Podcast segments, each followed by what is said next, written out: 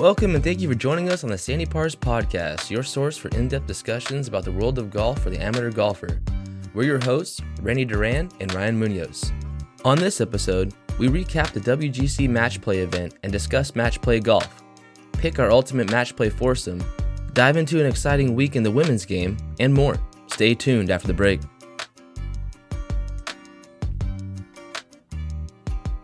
Welcome back, ladies and gentlemen, to the podcast. I'm once again joined by my co-host, Ryan Munoz. Hey, hey. Welcome back, man. I'm excited to talk some match play and the women's league tonight. New subject for us. It's going to be awesome. Love it. Love it. Good to be back. Just real quick, let's start by reviewing our picks for the WGC. Great tournament. Very exciting overall for the week it seemed that it was going on. How'd you do? So I screwed up. I fell apart on posting everything that I played. So what I played on Instagram, I ended up 3-2. Gotcha. And Friday, I just I slipped. Those times were starting early too. Right. So it was kind of a pain. I should have been better at that, but I finished the entire week at I believe 8-5. So My first night, I was on Poulter as a big dog catching 140 against McElroy, and I rode Poulter all the way through every day. So had some good wins, had a few losses that kind of came to bite me on Friday. But overall it was really fun. I enjoyed betting the match play format. I just went individual, so I didn't go group winners like yourself, which you were right on the cusp there. So group winners, I think next time, lesson learned, I would probably just do like the heads up matches that you did. Yeah. I just really liked the odds that I was getting. I had two that came down to Friday, and I mean, God, you got to think that going with guys like Kisner and Reed, when they're all they have to do is tie or win their matches, that they're going to be a lock for that group. Not so much. Friday, man, there was so many playoffs after the initial group rounds, so it was mayhem. I think that that hosed a lot of people's future bets on group winners.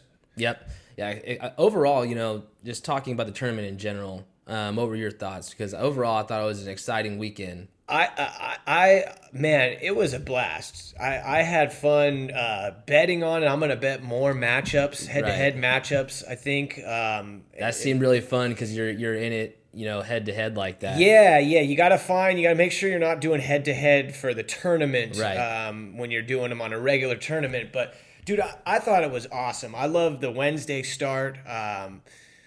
Friday was awesome with all those playoffs. Saturday was great golf. Sunday, the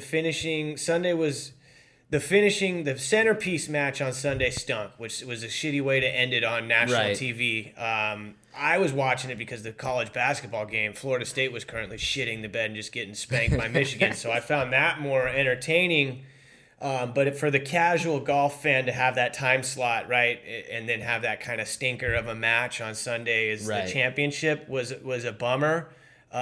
Saturday was incredible, the play on Saturday. I thought so too. I thought the first 4 days were more than exciting. Tons of fun stuff to at least that really sticks out in your mind. Dude, that course is cool. Yeah, it's got really so much character. It's totally built for a match play setting because it's like high risk, high reward. Yeah. If you had somebody out there trying to do a low score, these guys aren't going to be firing at pins like they usually do out there when they're playing match play. It was great. Yeah, like I said, I would have liked, as the golf fan in me wants to see, an epic duel on Sunday, and unfortunately, it just wasn't that. I was pulling for Scheffler. I thought after he beat Cooch on Sunday morning that he had it in the bag. I wrote down here too. Look at the path, his path to the final. Scheffler's was tough. Dude, Scheffler and Rahm on Saturday was incredible. Yeah. I mean, they were sticking shots so close. Rahm's chipping in to keep the match alive. That was great stuff. Like, that was about as juiced up for non-Tiger golf, I think, as I've been in a long time. Yeah, I agree. And then he was the one who eventually took Poulter down. Yes, yeah. Saturday. That was where my Poulter. I rode Poulter all the way until Saturday, and then it finally lost. And then I flipped and bet Scheffler versus Rahm, and that was just a crazy match to watch. as a golf fan, and then having some cash on Chef too was made it even crazier.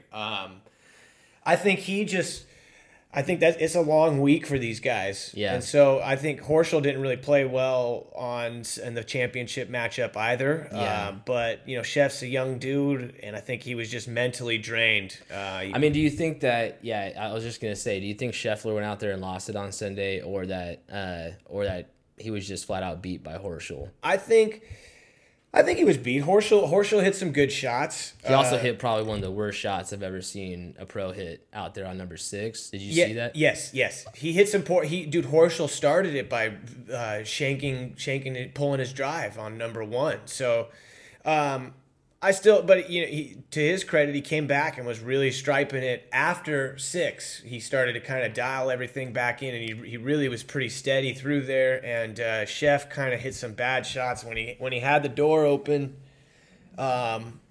16 or 15? He plunked 2 in the water. Yep.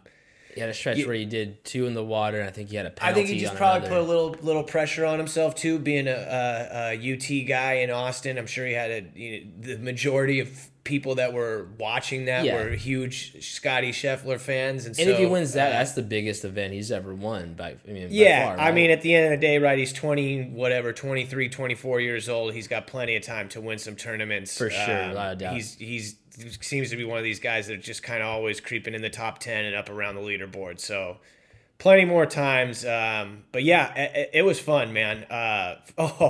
Don't forget that. Friday, Sergio with the walk-off ace is incredible. I was just chilling. I was foam rolling and watching it in like the middle of the afternoon before I was going back to train. And then I saw that, I was like, oh my God. And then I was like, oh shit, that's a walk-off. That's crazy. And that pin was tough where it was, just on the front left of the green there with fourth playoff hole. And he freaking walks off to his buddy. Yeah. And then my last takeaway, I forgot, I was going through my notes, is I'm a Poulter guy now.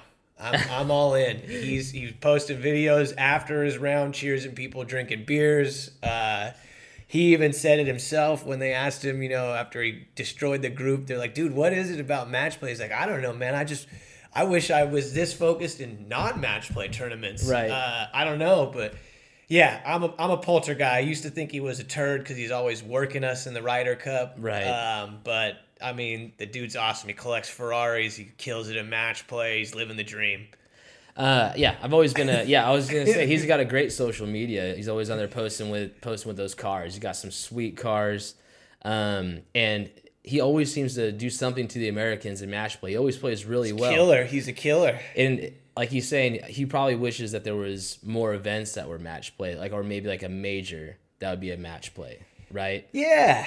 And that was a big topic of conversation over this week should there be a major that is match play, and that's either adding a new one or turning an existing one into an. Obviously, the only one that makes any sense would be the PGA. The PGA Championship. Yeah, so for me, and as much as I loved match play, and I'll elaborate on further match play details, as far as a major goes, that's a no for me. I don't want to replace a major, and I don't think you need to add on a 5th major that's match play, because you know we've already got the players, and it just, you know, then the major is not really a major, right? Yeah, what's the players, the 6th major then? Yeah, so I agree. I say no on the major. That doesn't mean that I don't want more match play. I want more match play, but on the major question, no. I think that, like you said, the PGA Championship would be the kind of the lead candidate, and you change up, but no. I think, right, the U.S. Amateur is match play, correct? Correct. And so these guys, you know, that's essentially a major, right? And most of these guys are playing that tournament as youngsters coming up. So I think it's fine the way it is as far as a major setting. What's your take on it? Yeah, definitely. I don't want it to be a major. This last Sunday did a really good job of proving that, because if we saw Scheffler and Horschel play like that for an entire day, and it's just 2 of them out there all day, that's not the vibe you want for a major. No. Ever. You always want it to be close at the end. Like, very, very, not so often, I would say, do majors, is it a blowout? There's always the last day here of contention, and there. Yeah, right? Yeah. Well, and to that point, right, you and I can be in a match and you can shoot 10 under and I can shoot 9 under and I lose the match and all of a sudden I'm out. Yeah. And I just played a great round. So you don't, like you said, you don't want a major to be determined by that. Yep, I agree. And the way those courses are set up too, it's meant for the grind, you know, unless they would completely change how they set up majors from here on out just for I mean, yeah, it would be crazy to think like to see match play on a U.S. Open, like, you know, the setup though, right? Because you would have some just wicked concessions, I'm sure, you know. Yeah. Like, yes. Like, they'd be like, oh, I don't know, it's a foot. You'd have the Kevin Na situation with DJ. That was interesting too. I think everything Kevin Na does is awkward. Yeah, you know, I don't think he meant to come off awkward. I thought what he did was pretty cool, right? As far as he could have been a dick about it, but I just read like someone it was like awkward exchange, and I to myself I just said, dude, Kevin Na, everything about him is awkward. I think that's that's interesting you say that. I think that if there's no microphones everywhere and there's fans there, no one even sees the interaction happen, and it's like glanced over completely. Yeah. But because you know you could hear it clear as day, or you could definitely see like something happened or whatever. That's why it's a bigger deal than it is, but. I mean, back to the topic, again, Sundays would be either really exciting or, you know, completely dull having just the two guys out there. Yeah, we have four, you know, so you had two matches leading up to it, and then you have the consolation. But, yeah, it's essentially four players playing versus, you know, in a major we can have anywhere from 10 guys in contention. So, yeah, and advertising and money-wise, right, it just wouldn't work. You can't have. They should do a. And I'm interested in knowing what your plan is because you thought this out. Just off the cuff, I would just love to see if they did like 2 9-hole rounds on Sunday, so that there's four people going into it, and you're not watching just two people play for 18 holes. So you kind of almost round robin it between the final four. Yeah. Yeah. No, I think so. Again, it's a hard no on the major. Keep the major situation how it is. But I absolutely loved match play this week. This was awesome. I think you keep the WGC as the premier match play event through the regular season. But we need more of this, and now is the time, especially with gambling being legalized throughout the states, and then more attention coming into golf gambling. Like never used to see anything about golf gambling. Look, we're on here pumping it, right? We're not the only any podcast that's golf related or PGA related is going golf betting too. Right. So now is the time for them to kind of strike while the iron's hot. And so here, PGA, I'll have my folks send you an invoice as far as just the consulting and the great enlightened thinking on this. But no offense, no one gives a rat's ass about the wraparound season, right? Right. Even this year where it was more important leading up to the Masters, no one still gave a shit about the wraparound season. So, that's not to say that you know, I see the purpose of it for the guys that are grinding, right? Grinding to get their card. They're trying to get opportunities. Right? And so keep it like that. But give me 2 match play events in the fall. Run it like this. We know what dominates in the fall. No one watches golf, especially not on a Sunday in the fall. Everyone's watching NFL, right? Start this shit on a Tuesday. Tuesday to Friday, match play. Championships determined Friday, right? You do one that's like a lower end like for the wraparound guys, right? You host it in Vegas, sick-ass courses, all kinds of corporate sponsorship, right? Blow the gambling up around it. You host one the week before or 2 weeks before with like your you know, like your Harry Higgs kind of like guys, right? The where it's going to make a big difference. You take the top whatever, 10 of those dudes, and then you bring them in with the big bucks that aren't doing shit during the match or the wraparound season, and you have just one big old blowout. And like I said, you make a shitload of corporate sponsorships and stuff to keep it where maybe we are doing a round robin or something, but that it's lively and as much matches as we can bet on as possible from Tuesday to Friday. Are these two events that happen back to back, or are they spread out? I don't know. Yeah, you can spread them out back to back. I mean, what do you? No one's gonna miss the Safeway Open and the fucking. You know, I can't even tell you something else, right? Right. Fucking Punta Cana Open or Mayakoba. No one cares. No one cares, and especially not on a Sunday. But throughout, you got to think, right? The people that are gonna watch this are your golf fans. They'll watch during the week. Right. Me, you, Mikey were texting each other all week about bets, right? Through and watching the match play. So I think you it's a great way to make money. It's a cool way to make some use of your downtime. Mm-hmm. And it gives us stuff to gamble on during the week. Yeah, I was thinking, you know, you mentioned earlier about like making like the WGC would still be the premier match play event, and of course we have like the Ryder Cup, the President's Cup, and all that.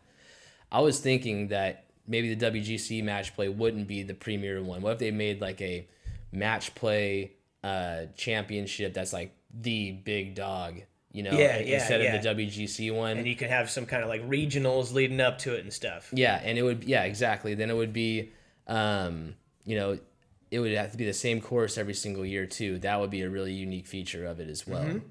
Mm-hmm. If you had to pick a course that you'd like to see match play on a permanent basis, what would it be? I'm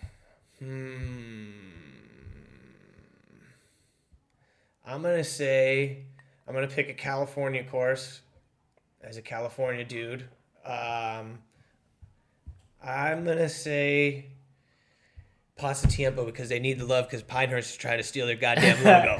Yeah. They can't even have a logo in peace down there. Yeah. There or, gosh, I don't know.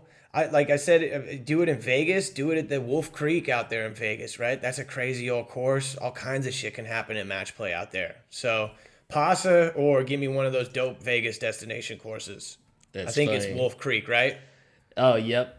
So that's funny that you mentioned Pasatiempo because my list, I had a list of a few, and it's no surprise that they're all California courses, but that's just because California has a bunch of dope courses. I don't care if that offends somebody, but I put Pasatiempo up there as one of them.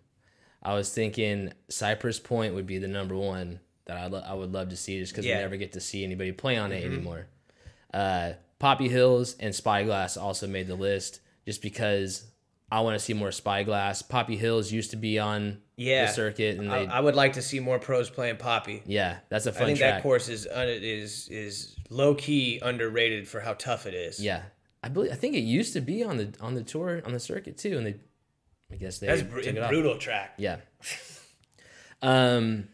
So, one thing I wanted to ask you too about all this is, you know, you're talking about Poulter. You're a big Poulter guy as well. Got plaid pants.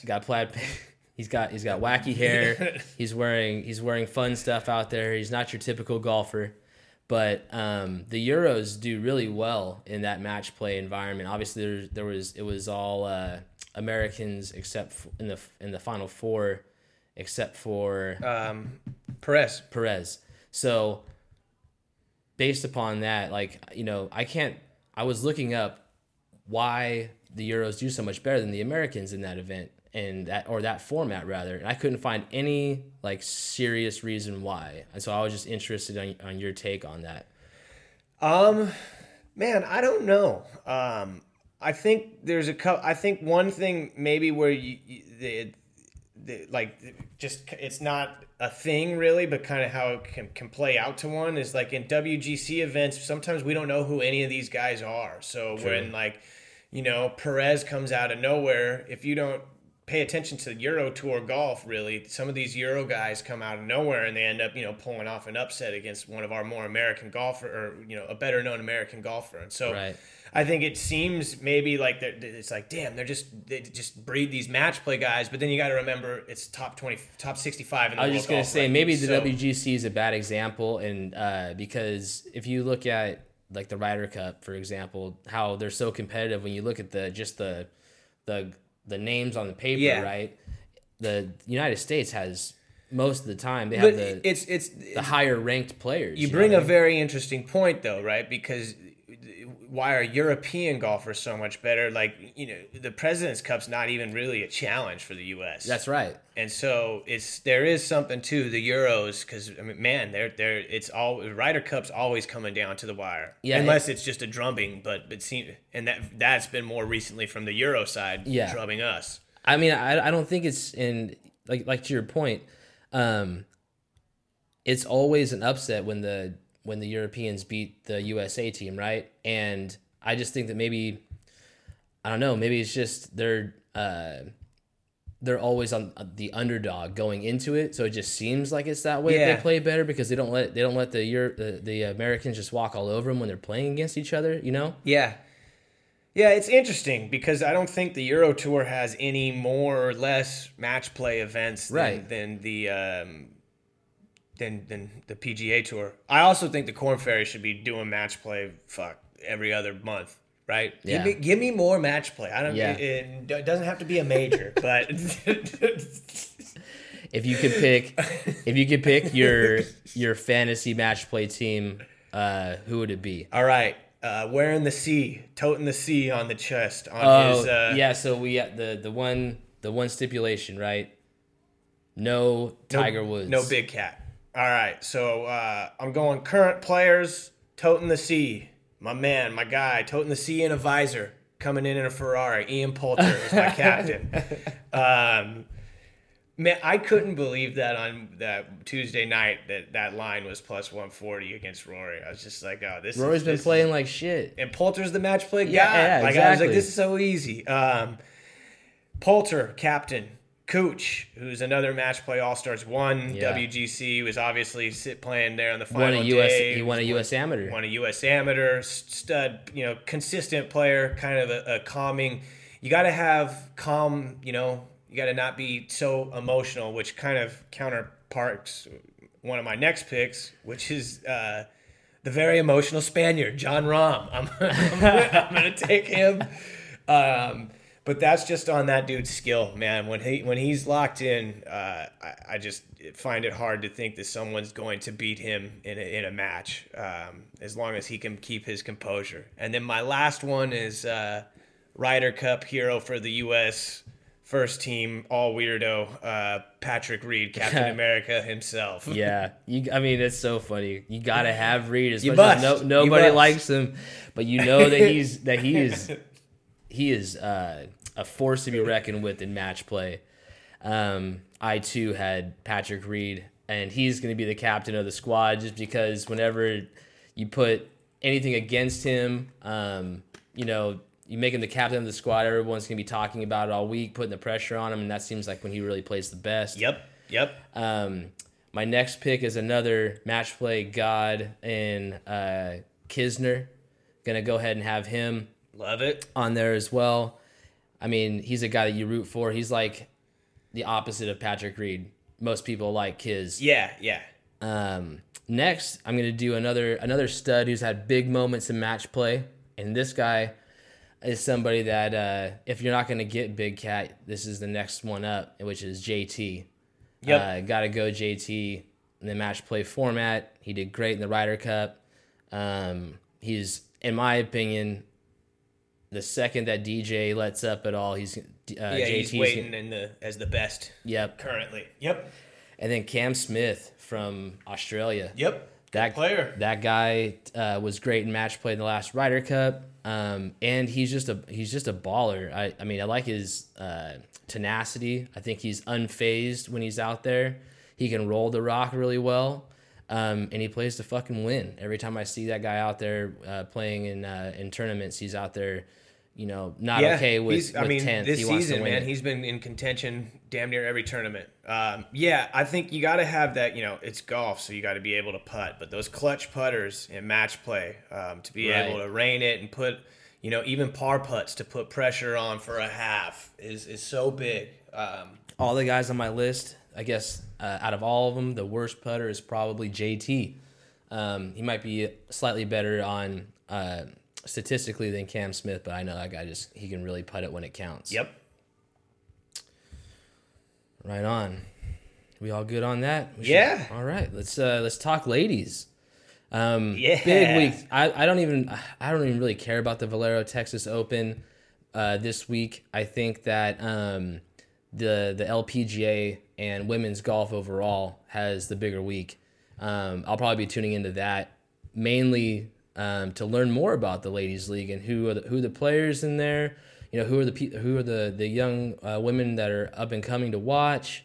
You know, they're having the LPGA tours, having the Anna Inspiration, which is at Mission Hills Golf Club, the first major of the year.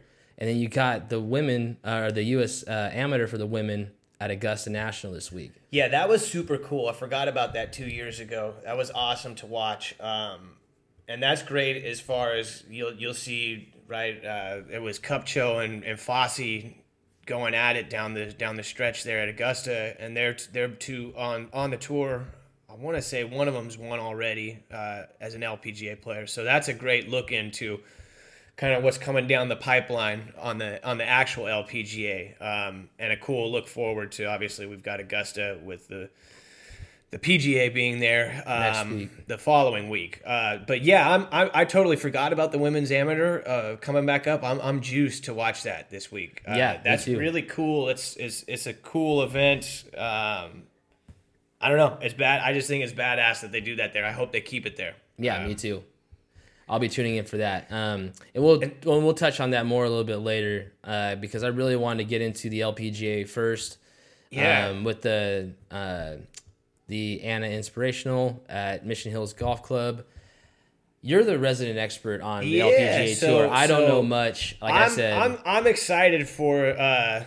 I believe it's ANA. That's like an airline. I want to say right. So, yeah, this is typically the first major of the year. This was held in September last year.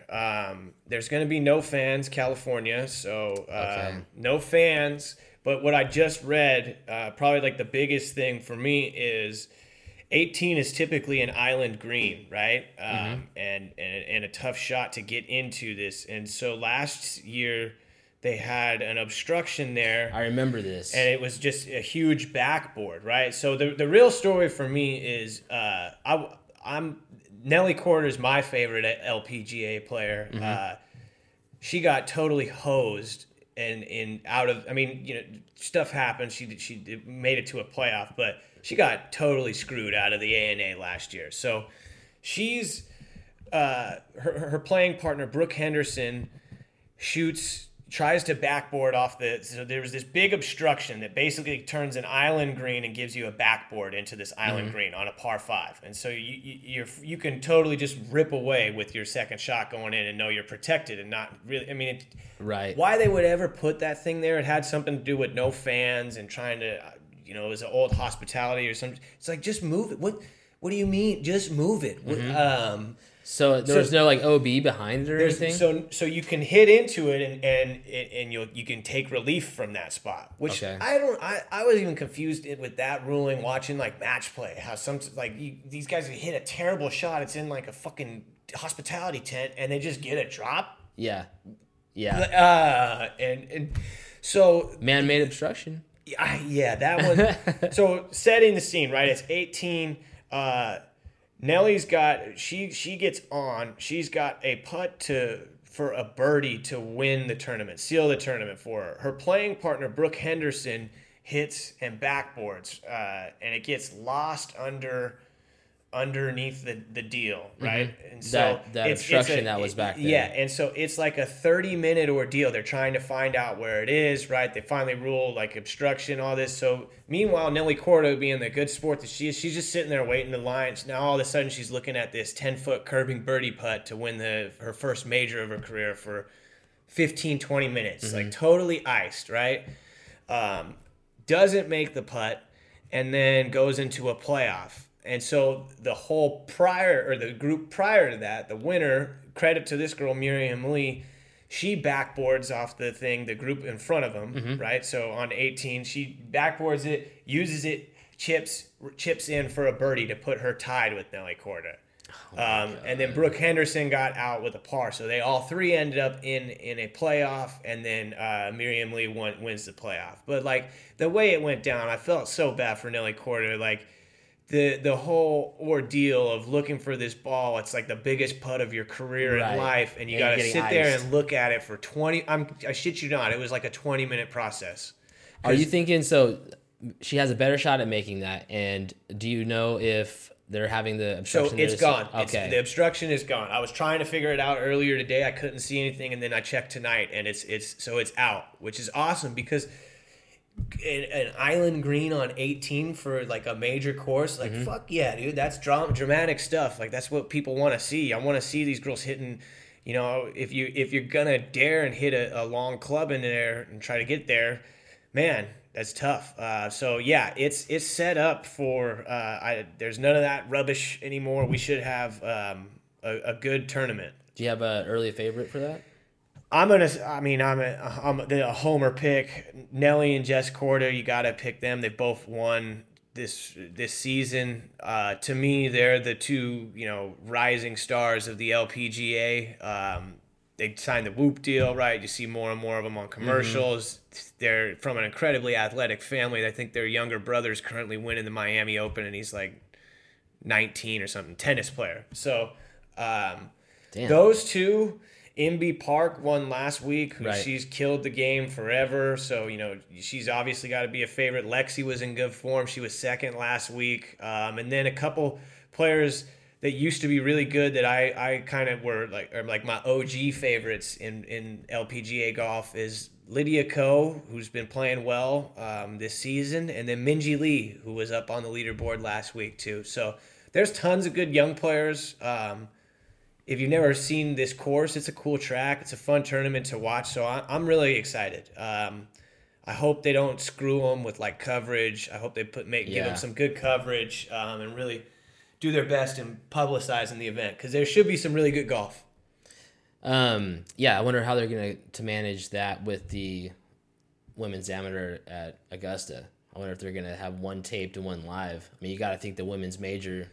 Yeah, because usually LPGA is taped, right? And you get like a 2-hour condensed version of it. Right. So my guess is, they'll have a lot of Golf Channel will have a lot of coverage of this, and then I'm sure it'll probably end up being on like NBC. But who knows, right? I think ESPN has the rights for the Augusta stuff. Gotcha. Because they have a contract. I know the Masters app. The Masters, right? Yeah, I wonder if the Masters app would have it on there, or you go to themasters.com because they have free streaming of the Masters tournament. So I wonder if the ladies would have it too. I'm sure it'll be. I'm sure it'll be easy access. Man, that's just gonna be awesome watching them play it before the guys get out there next week. It's just gonna make the Masters next week even that much better. Yeah. Also, when we're talking LPGA, give a shout out to a Bay Area gal, calls Lake Merced her home track. Shout out to Michelle Wie making a comeback after having her child. She missed the cut last week, but first tournament back in I think over a year, maybe 2 years. So I'm excited. I hope she stays healthy. It's kind of like Tiger Woods, right? The golf is better with Tiger Woods around. I think for bringing kind of more attention to the ladies' game, it's good to have Michelle Wie back and up front. Definitely. And she kicks ass commentating as well when she really jumps good on there. Yeah, she's really good. They actually just had her on a bunch. She's been all over just like social media this week, playing again, practicing again. And they replayed her U.S. Women's Open victory earlier this week, which was awesome to watch. And she was like, they did that thing where it's like she's narrating it and all that on every shot, what she's thinking. She's just such a pro. Amazing hearing how she's going through her progression and her thoughts, before every shot, what she's feeling. And you hear Michelle Wie has been a name in golf and ladies golf for a long time. And I didn't even realize that was her first major win. That shows how little I know about the LPGA tour, but it was just, well-deserved watching that again. And now that she's back, I think, like you're saying, it's all for the better. Hell yeah. All right. Shall we move on to the Texas Open? We should. The tournament no one cares about. No, this is not. Hold on now. I think Oklahoma State cowboy out there cares quite a bit about this tournament. Oh yeah, definitely. There is one. Oh man, I hope Rick, if by some miracle you ever heard this, I hope that you win and make it to the Masters next week, because we want to see you in it. I know this is probably the smallest tournament that's been the most important in your career, for sure. But yeah, he's definitely going to be out there playing for not his life, but to get into the Masters without a doubt. Who do you got for three from the hip? I'll throw out, because it was good call last time. Scotty Scheffler, Texas guy, so right on. I think he knows the track. Ryan Palmer, another Texas guy, played well last week. Palmer's... He's cool. I like his kind of like demeanor. Right. I don't really know too much about his story, but he strikes me as like just a cool ass Texas dude that's playing golf on tour. And then give me Connors, who's a past champion there and also playing in pretty good form right now. That's right. He that was one of my picks as well. I got Connors on there. I was gonna pick Ricky just because I know he's definitely trying to win. But I remembered an earlier podcast. I said I swore I would never. Yes. I would never bet on him again. So that's like me with Hideki. Unless I'm fading him. Like yeah, yeah. So if they have any lines against Rick, I would probably pick this week, but cannot bet on him. So I'm going with Connors. I'm gonna go with Abraham Answer, and then another Texas Longhorn here, Spieth, who said last week that Texans love rooting for Texans. So. Spieth won the Texas Open, right? Probably. I'm not sure. Would make him a pretty damn good pick if he'd won before, right? All right. I think that's a good spot to end it, man. Next week's going to be huge. We're prepping for the Masters at Augusta. It's no surprise. I'll be actually in Fresno celebrating. Hopefully we're eating some pimento cheese sandwiches. Yep. Having some...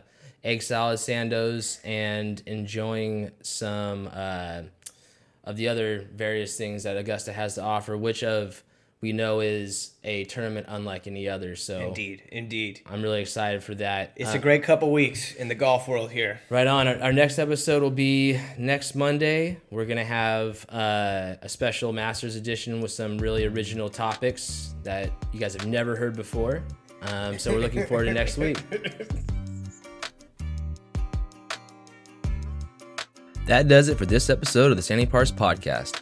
We want to thank you all for joining us, and if you enjoyed this episode, be sure to subscribe on Spotify or Apple Podcasts, or anywhere you get your podcast content.